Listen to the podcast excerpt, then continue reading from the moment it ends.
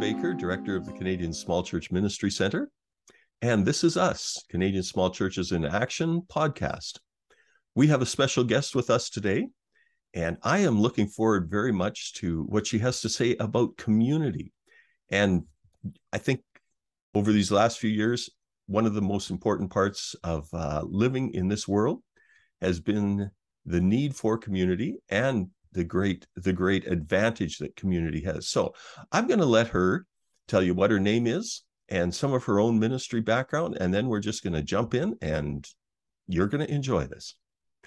Uh, take it away, Sandra. Go for it. Hi. Hi. Thanks so much, Ron. Um, yes, my name is Sandra Ryan, and I've been in ministry for over 30 years.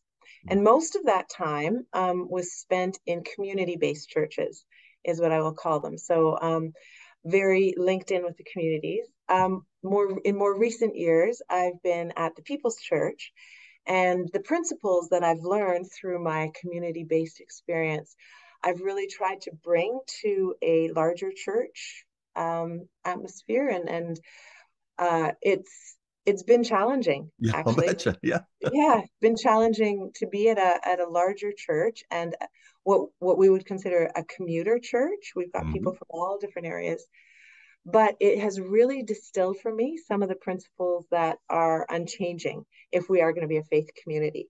So it's been a really exciting journey and experience to see to see these principles lived out in different areas. So i began my ministry um, learning in an Indigenous community in Northern British Columbia.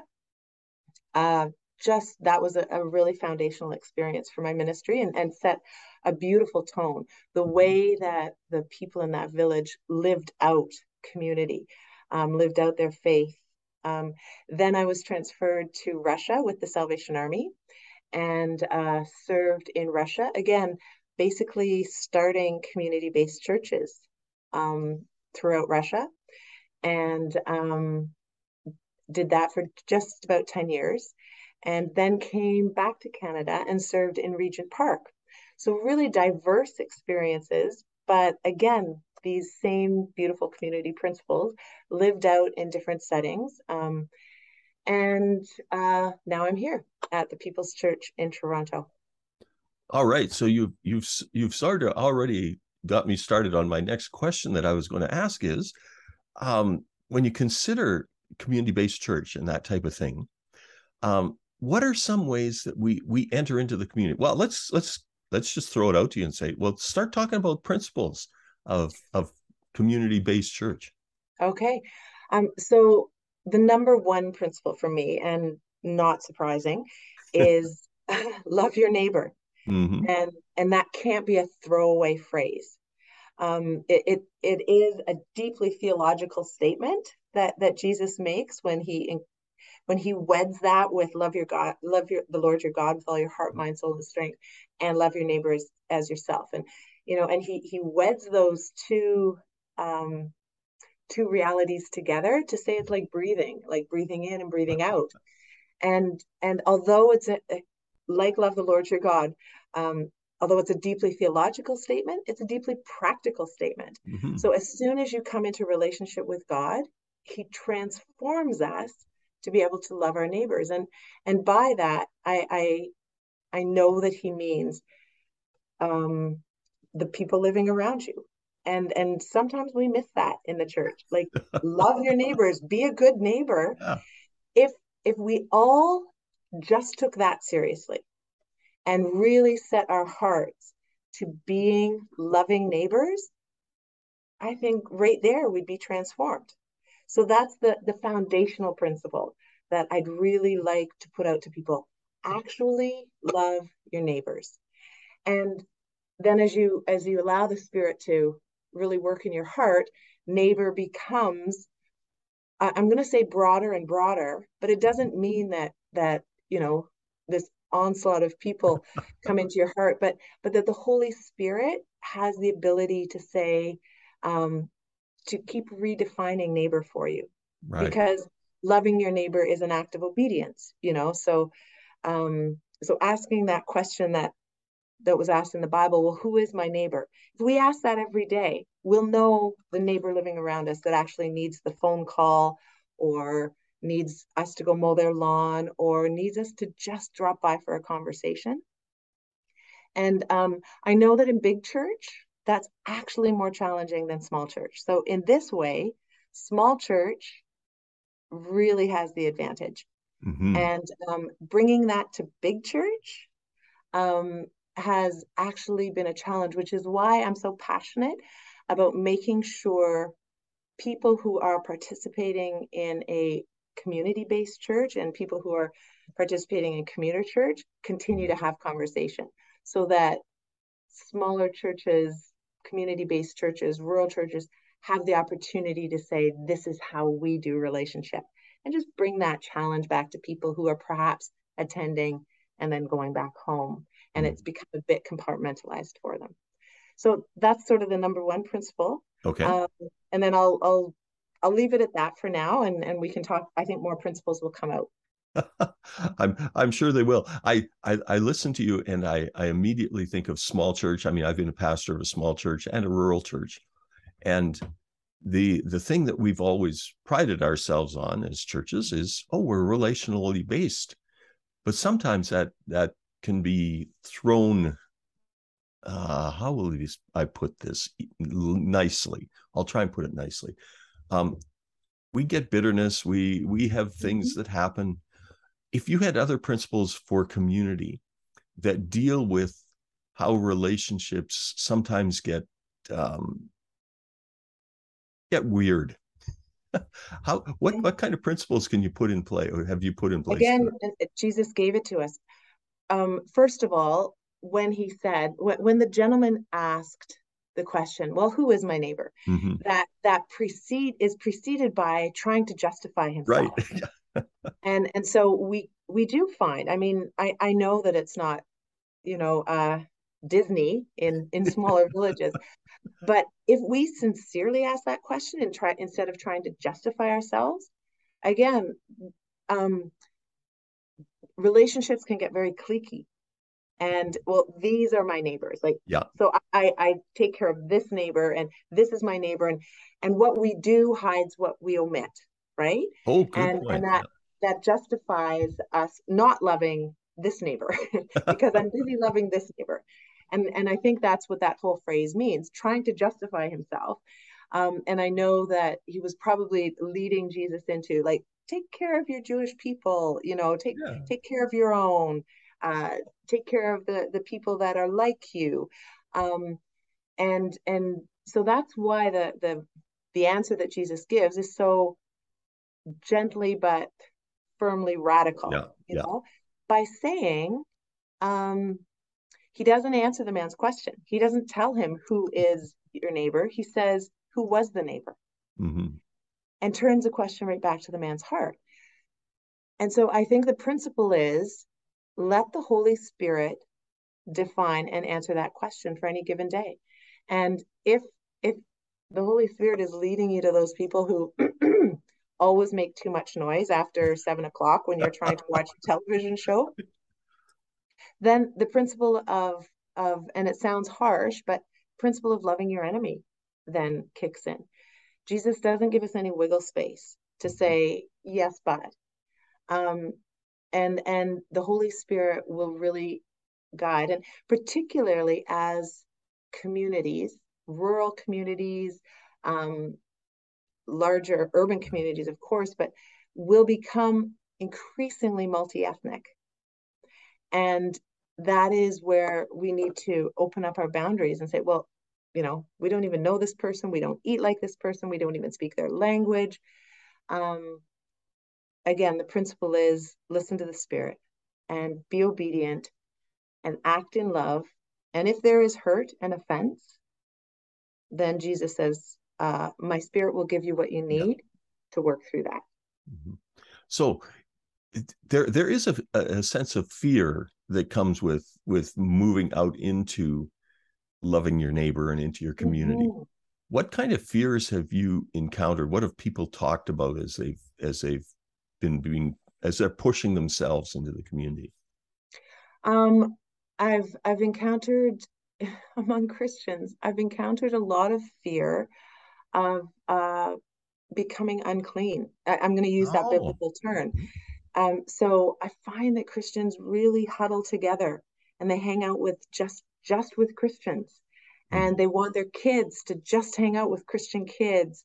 And I, I do understand as a parent um, the desire to to not um, put your kids in a bad place or anything, but how are they? The, the Bible says, how are they going to hear if nobody tells them? If, if if nobody shows them what it's like to to have a beautiful meal and to have prayer after the meal and to have really good wholesome conversation if if you're only inviting your christian friends over um if if you're only hanging out um at you know i i know parents who start a christian hockey league and mm-hmm. and their whole world is defined by that. And and i i guess my heart really goes out and says so how are people gonna how are people gonna really experience that genuine relationship? And I, again i think jesus modeled that so clearly and said you know the healthy don't need a doctor mm-hmm. and and if you have a choice between one evening inviting a neighbor who doesn't know jesus over for a dinner and and neighbors who are really really firm in the kingdom i would encourage those neighbors to invite someone else over you know? And you invite the non-christian family over for dinner and just have a beautiful beautiful time together. So i think that's the greatest fear. And and jesus said you know in the in the old testament they weren't allowed to touch anything unclean because they would become unclean. Right. But then jesus reverses that principle and he says no whatever is unclean if you touch it in my name it becomes clean. Mm-hmm. and and so he gives us the power to be the beautiful influencers and to be able to withstand if, if somebody doesn't agree with you or has a different faith or or different politics. That's a big one lately. Oh yeah. Um, and and and so don't be afraid of that. Um, and and uh, don't be quick to argue. Allow the holy spirit to work. If somebody says you know well no i believe this and this and this and this then just gently wait for an opportunity to say okay and i believe this. Um, so so that's the greatest fear. That and the second i just touched on it is they have a, a great fear that they have to defend their faith. Right. We talk about that a lot. We don't we don't. We need to live our faith. And the Holy Spirit, God can defend himself. and and so we just have to be beautiful ambassadors, the scripture says. Um, we have to be ministers of reconciliation. And and uh and and so I I think that there's always this fear that we've got to stand up and the world sort of drags us into that arena. So I, I would say those are the greatest two greatest fears. And then you've got this ongoing um, and, and i'm just going to call it out for what it is. Mm-hmm. racism. Just okay. racism. People are uh, people it's still deeply embedded in people to not love people who do not look like them people who do not speak like them or eat like them. And um, we have to really root that out of our spirits in order to be good neighbors to everyone. So i would say those are three of the key fears that i've seen Okay, so you said root them out of our spirits. How do how do you yeah. tell me more about how you would see that? Well, right now, um, our church is ha, is if, if you came to our church, you would mm-hmm. say, "Wow, what a multicultural church!" Yeah, we have over seventy languages spoken at our church, ah. and um, yeah, it's it's it's absolutely a beautiful community, but um, uh, it's there. Um, mm-hmm. racism is there, and and again it's that principle of if it if it all if if we're more accepting than some other people we don't allow the holy spirit to do that deeper work to say no there's there's still some attitudes that need to be shifted here and so like any transformational process it's about allowing the light of christ mm-hmm.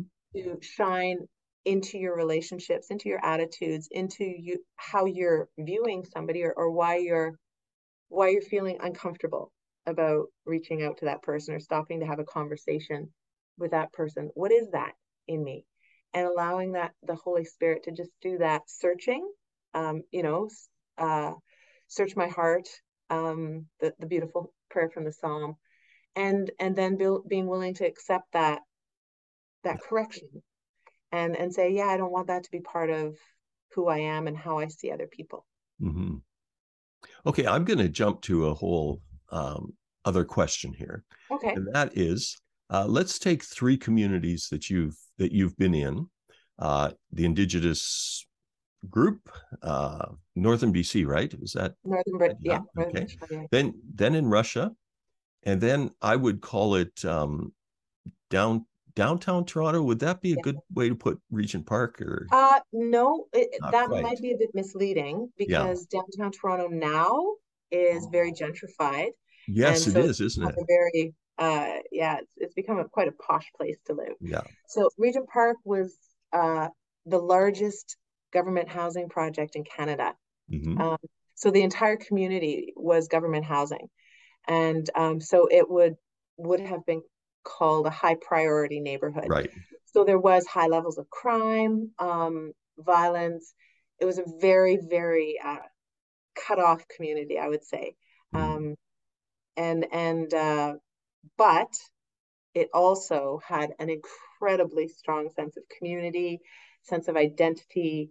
Uh, people looked out for one another. So there were some very wonderful aspects of that. Okay, you're community. you're start you're starting to touch on on my question, Sorry. which which is that you have three different communities. If you could look into each of those communities, how would you see their community building happening?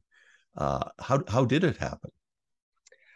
So the the community that I lived in at the beginning, uh, they're the Nisga'a people, mm-hmm.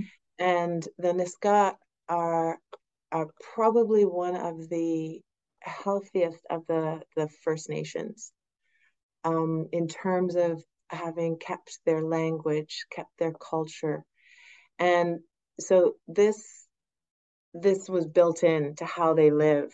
Um, they they had four clans, and they had uh, processes and ceremonies for um, addressing uh, negative behavior, mm. of addressing accidents and crisis, of resolving conflict, um, and again, it wasn't it wasn't you know Disney, mm-hmm. but mm. all the processes were in place, um, and they practiced them.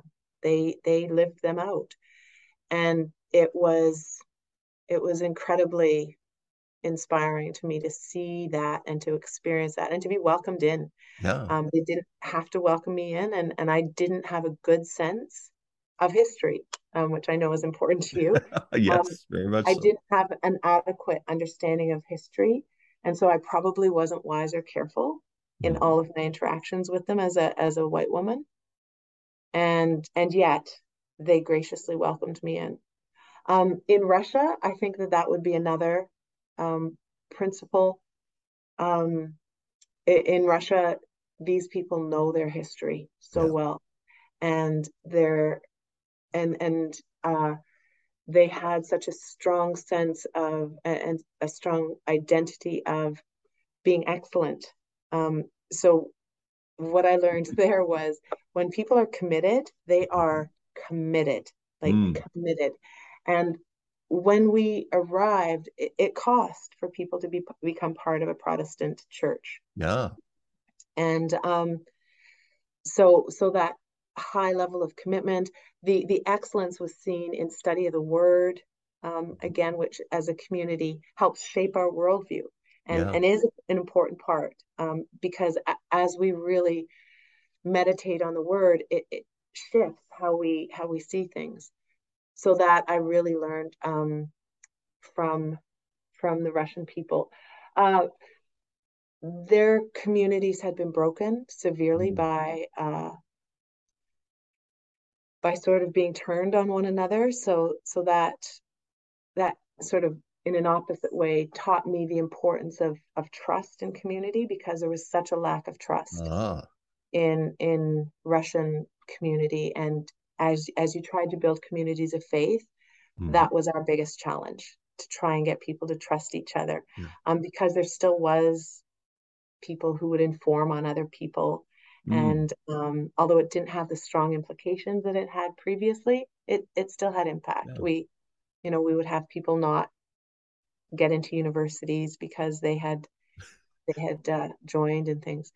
And then in Regent, um, in in Regent, I I was there at a time when they were gentrifying the neighborhood. They were right. they called it revitalization, yeah.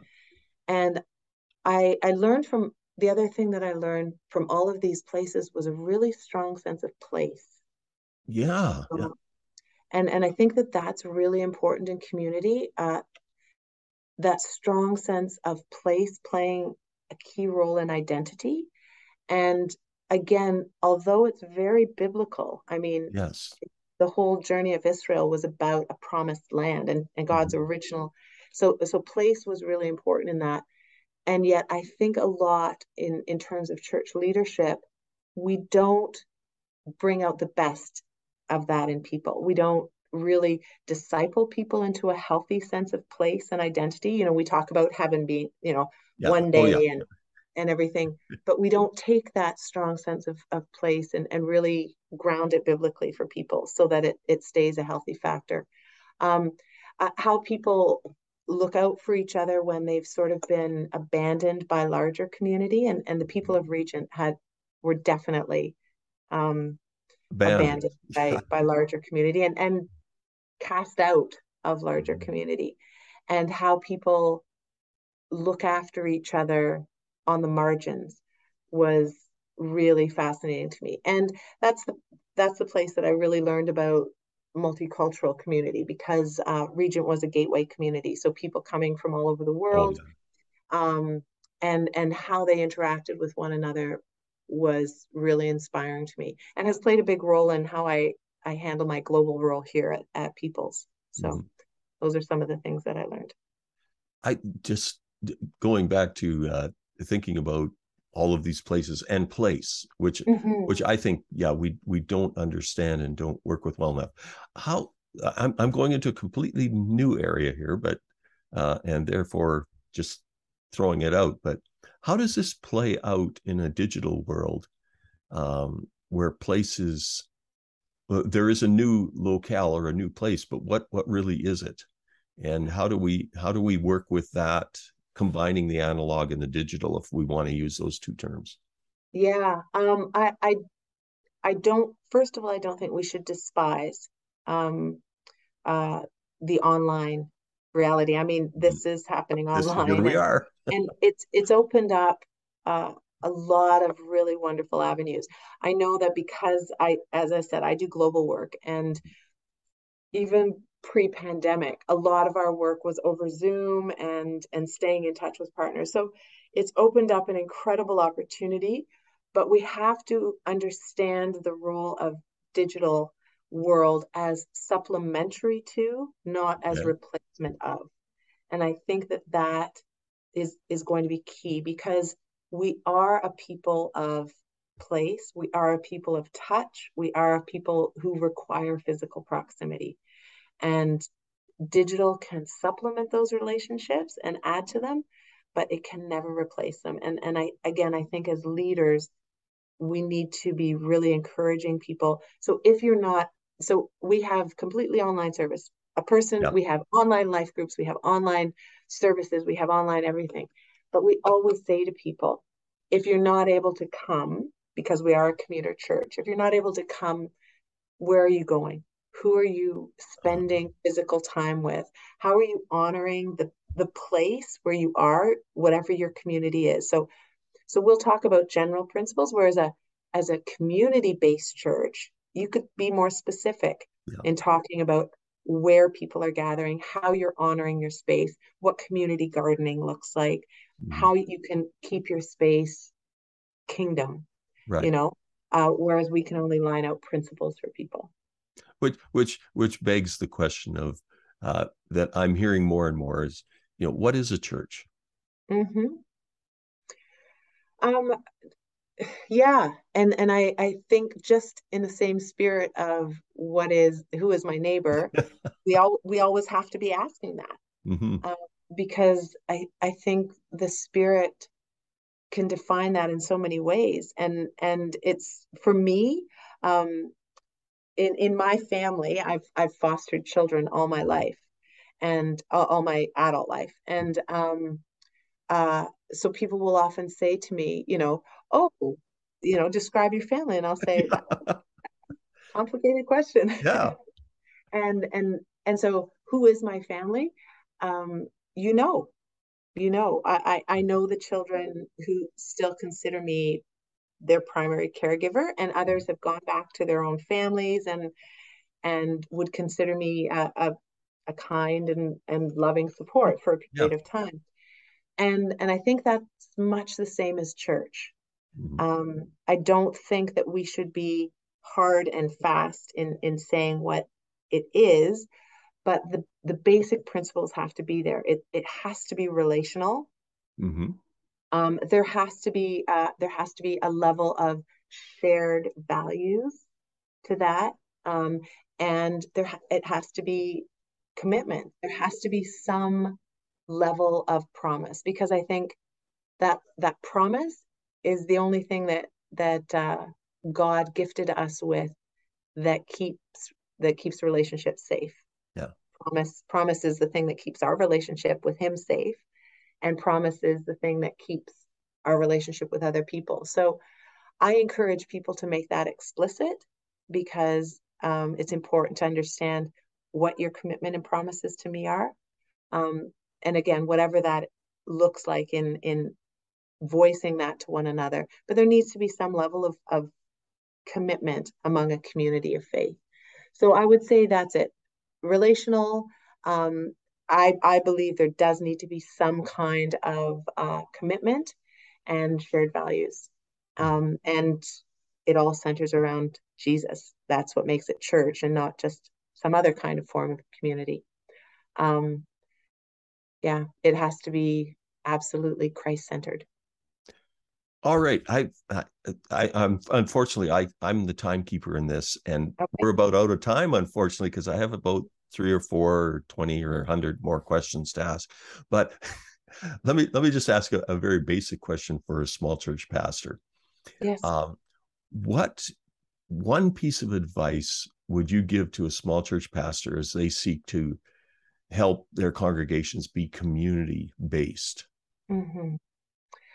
Um, I, I sound like a one note Johnny, but uh, really commission them on their front line. Mm. Honor their front line. So if their front line is uh, is with their fellow farmers, tell them to be the most excellent farmer, uh, they're the most excellent uh, friend to those those people. Um, if if they're a teacher, uh, then you know.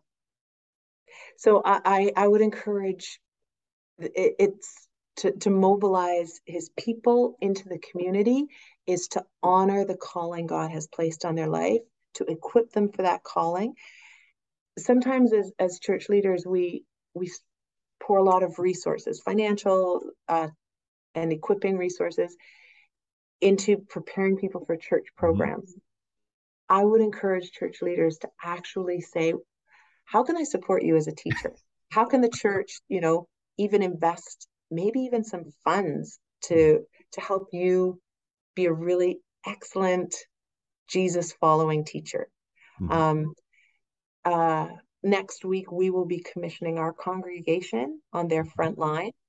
Oh. Um, yeah, and and so this is something that we do because uh, traditionally we've been a missionary sending church, right? Yeah, and unfortunately, what that meant, and, and maybe even in, in small churches, you know, well, that's the pastor's job.